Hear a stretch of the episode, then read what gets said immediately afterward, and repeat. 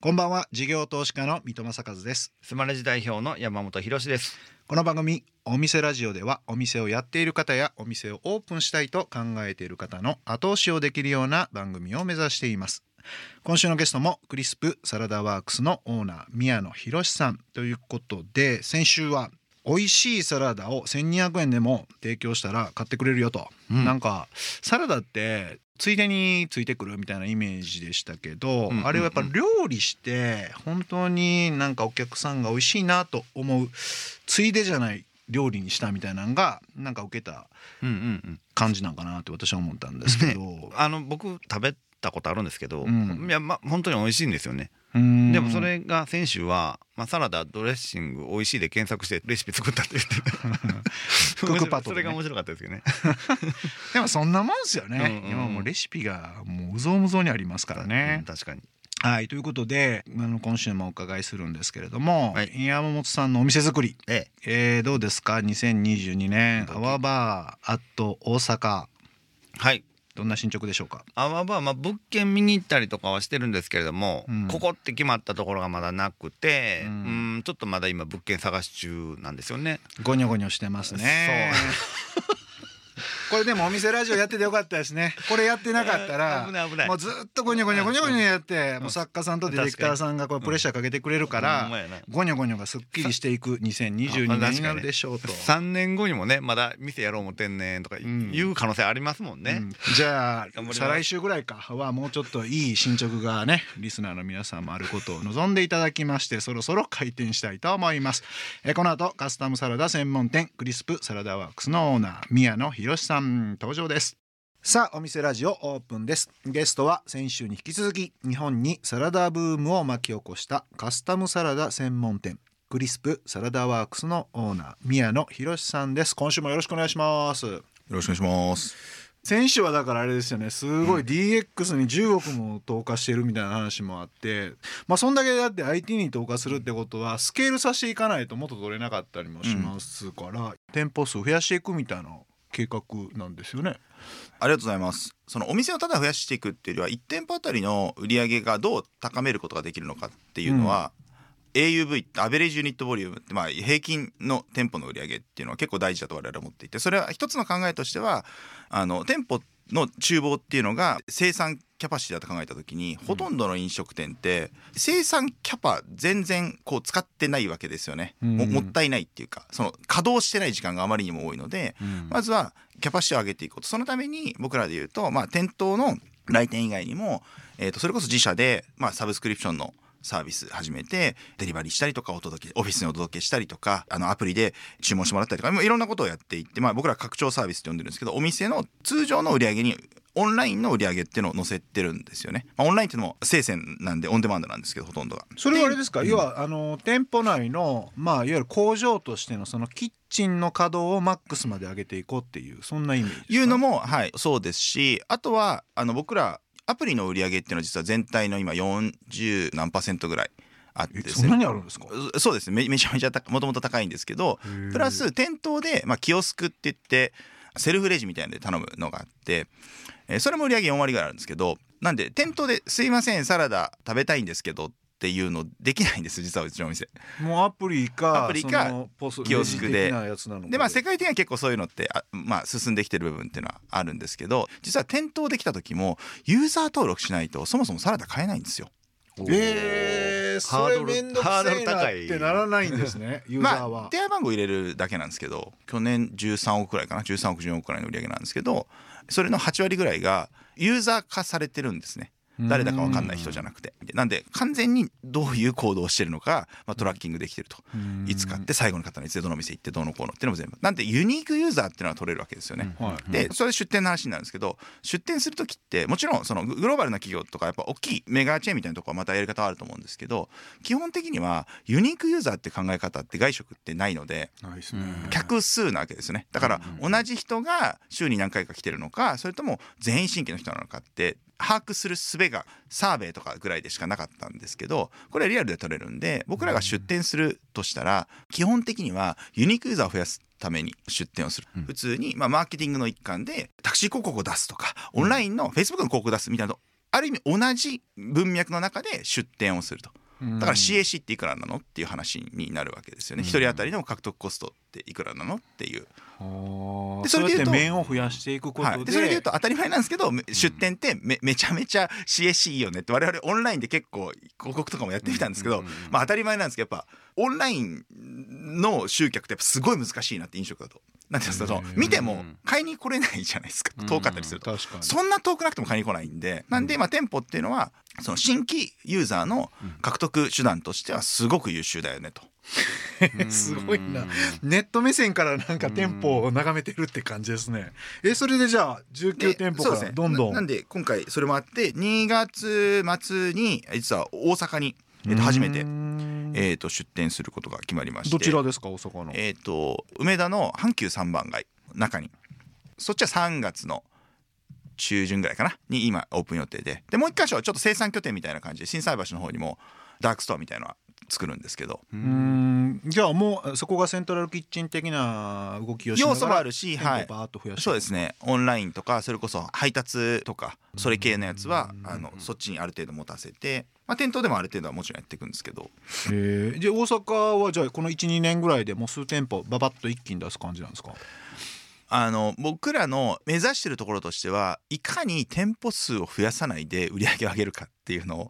なるほどな。あのすごく目指してるんで。なんで、まあ、今の状況で言うと、まあ、あの市場がちゃんとあればもう1箇所とかもう2箇所ぐらい大阪の中では開けていく可能性ってのは当然あるんですけどでも1店舗で同じ売り上げ上げた上げた方がいいよねって当たり前なんまあですけど、家賃も人件費も固定費はがあかかんないというかある程度そうですね。だからなんかこ工場とかでいう食品工場とかでいう高速道路みたいなのが、まあ、僕らでいうインターネット近いのかなと思っていてうん。なんかその昔って工場とかって海の近くにありました。なんでかっていうとそのそその魚とか揚げてすぐ加工しないと悪くなっちゃうからみたいな。だから工場のその生産キャパがマックスじゃなくてもまた別の工場とか作ってたわけですよね。そのうん。また海に近いところみたいなので。うんうん。でも高速道路ができて物流がすごく良くなったからそんなに工場作んなくてよくなったわけじゃないですか。だから今とかで言うとめちゃめちゃ大きい会社とかでもなんか10個ぐらいしかもうその工場ないとか日本でうん効率がめちゃめちゃ良くなってるわけじゃん。物流が良くなったんで、うん。で外食も僕はなんかある意味似てるのかなと思って物流っていうのを抑えていくとまあそれもオンデマンドの生鮮のラストワンマイルというよりは30分とか60分みたいな物流っていうのを進めていくとその工場とかと一緒でそのお店のキャパが全然いっぱいじゃないのにたくさんお店を作るってことをしなくてもよくなるんじゃないかと。例えばまあ、クリスプリプレニッシュって僕らサブスクのサービスもやっていて小さいエリアなんですけどサブスクなんで1週間分の注文っていうのが実は月曜日に分かるんですよね。1週間分の注文がかかるから配達効率っていうのが実はオンデマンドの注文よりも半分とか下手すると3分の1ぐらいになるんですよ。確かに。値段が。物流あの配達ってが3倍になる高いですもんね。毎回毎回一つの食材持って弁当行って持って帰ってくるだけでそうなんですよ。30分かかったそうなんですよ。アホみたいな物流費もんね。コストがでテクノロジーを使うことによって配送コストっていうのがすごくミニマムにできたりとかあとは我々ブランドを持ってるんで実はこのサービスって12時から2時ってサラダ届けないんですよ。12時から2一番届けてほしい時じゃないですか。一番欲しいんじゃないんですか？いやだから昼食べたい人は9時から12時っていう高い便みたいな枠があるから、うん。そこを使ってくれと。うん。だ今高い便みたいなのがあるんですよ。あオンデマンドでピンポイント届けないんですそもそも。うん。9時から12時っていうそのヤマト運輸と同じ枠の取り方です、で2時から4時。4時から6時。7時から9時みたいなそういう枠にしてるんで、こっちからするとまとめて持っていけたりとかそうですね、うん。時間をこう融通できたりとかするんはいで配達効率はめちゃめちゃ良くなるよね。っていうようなことをテクノロジーを使ってできるから要するに配達しても儲かるうん。世界っていうのを作れる。それってでもお客さんに対しては多少利便性をこう殺してる感じもしなくもないんですけどそんなこともないですか？それは結構トレードオフの部分もあるしあのそれが僕らがなんだろうプロダクトを持ってるっていうのが一番強いのかなと思っていてうん。例えば楽天とかで違うショップで買うとなんか同じに3回来たりするじゃないですか。ヤマト運輸とかが。来ますね。たたまに。今すごい頑張ってると思うんですけどそういうの。うんでもあれってでもなかなかなんで解決しないのかってもっと簡単なはずなの別に僕もまあ別に一生持ってきてもいいよと思ってんのに。うん。なんで解決しないかっていうとお店側からしたら一応そのユーザー側がこうしろって言ったやつを出すわけだから、うん。なんかやっぱりこっちにしませんかとかって言うの嫌じゃないですか。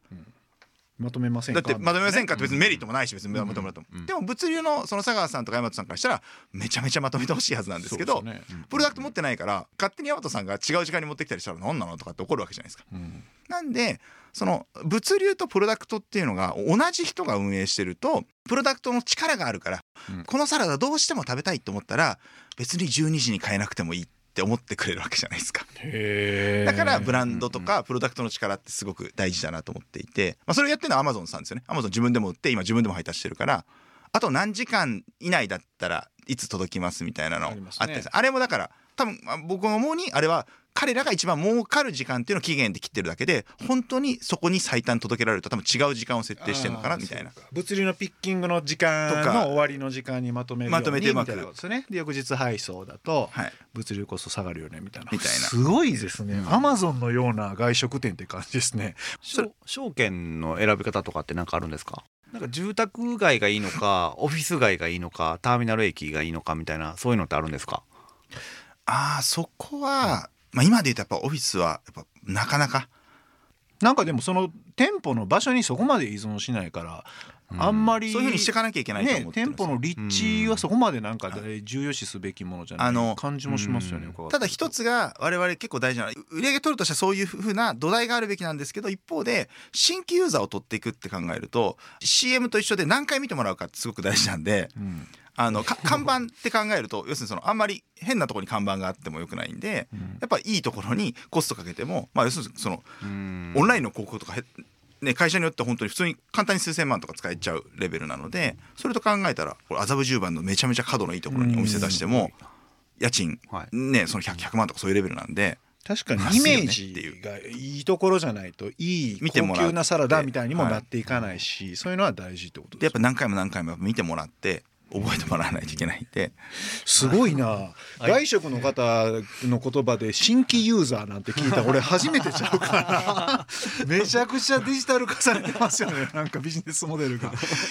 お店ラジオ今日はカスタムサラダ専門店クリスプサラダワークスのオーナー宮野博さんをお迎えしてお届けしています、えー飲食店の DX のお話たくさんお伺いしたんですけどそんなにデジタル化ガンガンやってると従業員の皆さんってどういう反応なのかなってちょっと思ってたりするんですよ。飲食店で働きたい人ってなんかアナログなことがうん。好きで、そういうところに入ったつもりなのにうん。みたいな感じがすげえ数値感がすごいなみたいな、なんかその辺のこう違いって溝が生まれたりしないですか？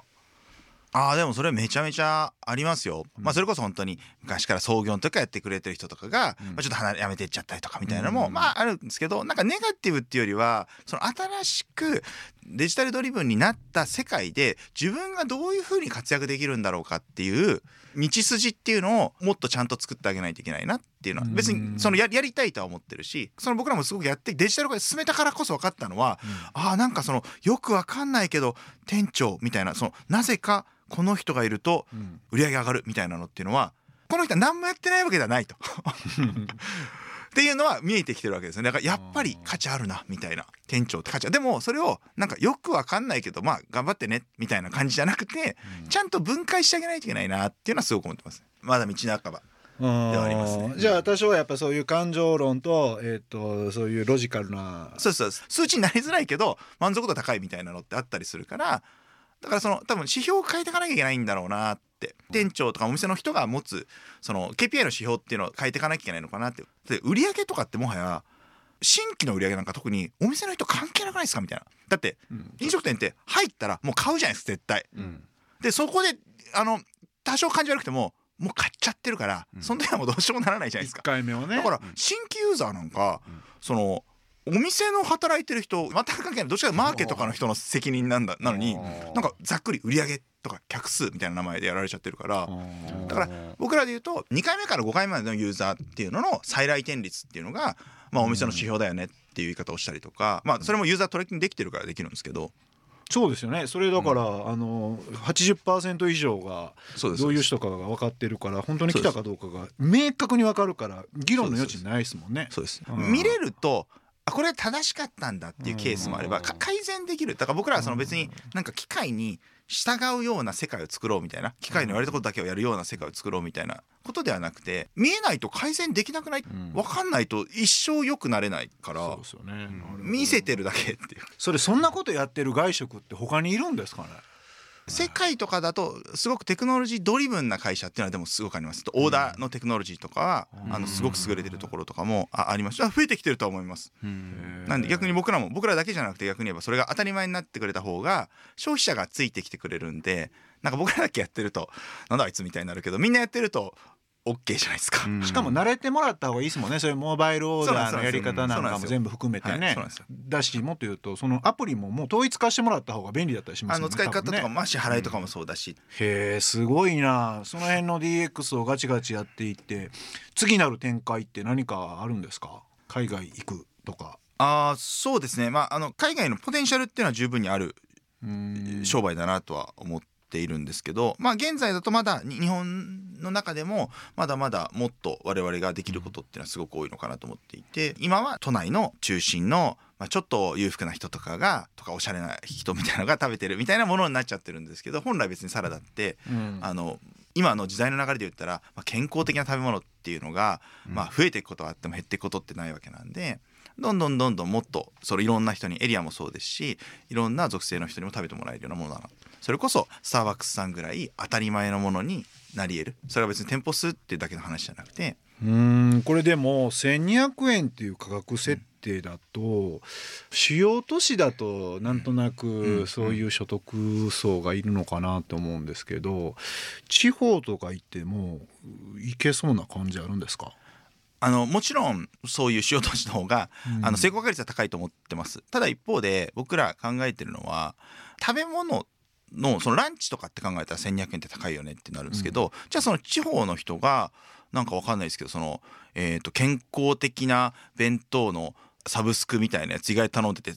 週に5,000円とか払ってたりとか健康に使ってるお金ってどどんどんどんどん大きくなってくるわけなんで。でサラダってすごく面白いのが食べたくない時にも購入してもらえるものって実はすごく珍しくて、なんかハンバーガーとかって今日はハンバーガーの気分じゃないけど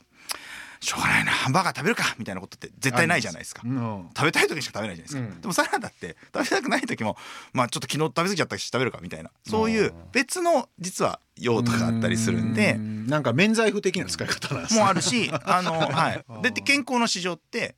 あのすごい伸びてるしじゃあビタミン剤とか取ってる人が別にサラまあダでもいいじゃん健康サプリも高いし、はいまあ、もっと言うとピザとかも確かに数千円みたいな話ですし。ますし、まだ形にはなってないですけどアップルウォッチで1万歩歩かなかった。歩かなかった次の日のランチはクリスプのサラダが勝手に届きますうんっていうシステムとかってへえ。その仕組みそのものに月500円とか払う人って結構いると思うんですよね。いますね。なんで我々からしたらサラダも買ってもらえてさらに500円ももらえるからすごいいい話じゃないですかみたいな。面白いですね。私だから企業努力であのいろんな外食がこう頑張っていくっていうと、先週かおっしゃってたように、生産効率上げて値段下げていくってなるじゃないですか。だけど企業努力が付加価値上げて単価上げていこうっていうのってなんか日本人って努力って言ったらうん。下げるっていう感じ、うん。我慢するって感じじゃないですか。その単価上げるっていうところに企業努力やってる外食なんかまさにそんなことやってるところってほとんどないなっていう気がするから。多分やりたくないわけじゃないと思うしやりたい人もいっぱいいらっしゃると思うんですけどね。なかなか。できないですかね。失うものが大きい人ほどやっぱりうん。判断は難しいですよね。我々はないからできる。まあそれこそスタートアップの考え方なんですけど。そうその辺に挑戦されてるからすごいなんか面白いし、この、まあ、1200円っていう設定がどこどうなんか分かんないですけどなんか本当に付加価値をちゃんと与えてるからちゃんとした値段払おうねっていうコンセプトでなんか全国展開していけたらすごいなんか日本の未来にとってもすごく価値があることだなって感じがしたんですよね。ありがとうございます。えーと盛りだくさんだったんですけれどもお残念ながらあーそろそろお時間が来まして最後にこの質問で締めくくりたいと思います。宮野さんにとってお店とは？やっぱり僕らのビジネスの中核ですね。間違いなく。うん。お店っていうのがあのやっぱあのつながる場所でもありましてオンラインっていうのはテクノロジーってあくまでも手段であって。うん。始終であると10で、はい。そうですね。外食でお客さんちゃんと捕まえてちゃんと売り上げ上げてるからこそそのテクノロジーとか、ねおっしゃる通りです。がすごいって評価されるからやっぱそこ頑張っとかないとなんともならない。あそそう本当にそその通りでだから美味しくないサラダ屋がどれだけテクノロジードリブンでも消費者の人はうん。別にどうでもいいと思って、なるほどな。手段と目的がなんかちょっとずれてくるみたいな感じですよね。そうですね。確かおっしゃるとりですね、なるほど。スマレジさんもやっぱあれですよね、はい絡んでいかないとって感じですよね。まあぜひともいろいろ教えていただきたいですよねすごいな。いや、いろいろと勉強になりました。ありがとうございました。えーゲストはクリスプサラダワークスのオーナー宮野博さんでした。ありがとうございました。ありがとうございます事業投資家の三戸正和とスマレジ代表の山本博でお送りしてきましたお店ラジオそろそろ閉店のお時間ですはい来ました今週も、えー今日も留守番電話が入ってます、えーこの番組ではお店の方からの PR メッセージが留守番電話という形で届きますそれでは聞いてみましょう兵庫県川辺郡稲川町にあるココイロファームの田中です。新設して綺麗なハウスでいちごの食べ放題をスタートしています。ハウスに入った瞬間に甘いいちごの匂いが漂ってきて本当に幸せな気持ちになりますよ。秋姫紅ほっぺ美味しいベリーの3品種が食べ比べできて、なっているいちごを自分の手で収穫し、その場で味わうのは買ってきたいちごとは全く違います。ぜひ味わいに来てください。 very very 美味しいですよ。いちごだけにね。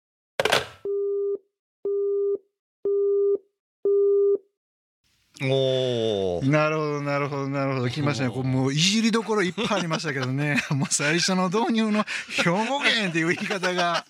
めっちゃ私も兵庫県出身ですから分かりますけど兵庫県低くから入ってきましたよええね 声してましたね。 very very 美味しいんですよ。ベリーだけに。これちょっと大喜利っぽくなってきましたね。ありがたいこなれ次からどういう大喜利で来るか プレッシャーかかりますよね。これスマレジを使っているお店ココイロファーム田中さんからでした。ありがとうございました山本さん2週にわたって宮野さんのお話を伺ったんですけどもいかがでしたでしょうか？はい。まあ僕たち IT 企業ですけれども、うん。IT 企業で使うような専門用語がたくさん出てきて。CAC、ね。顧客獲得コストとかですね、ええ LTV とかね。LTV とかね。うん、であの新規ユーザーは店員の成果じゃないって言ってましたね。そうですよね。ああれ、まあ、確かにそうやなとは思ったんですけど、うん。僕店員やったらびっくりしますよね。うん。でもあそこからのなんていうの？リピートが大事って話やから、うんうんでもあんなんもさやっぱ分かる、それをちゃんと分かるようにするためにはデジタル化ってすごい大事ですよね、うんうんうんうんあれアナログやったら絶対できへんもんな。そうですね。感覚値でやっちゃうって感じだから、電話番号で ID 取るっていうのもねうん。良かったですよねなんかぜひあの完成させてあのうん他の飲食店さんにね販売されたらみんなが良くなると。そうですよね。はい、はい、ということでお店ラジオでは番組の感想や我々2人に対する疑問質問など皆さんからのメッセージもお待ちしています。メッセージの宛先はメールアドレスお店 at interfm.jp お店 at interfm.jp までお送りくださいそれではここまでのお相手は水戸正和と山本博史でした。お店ラジオまた来週ご来店をお待ちしています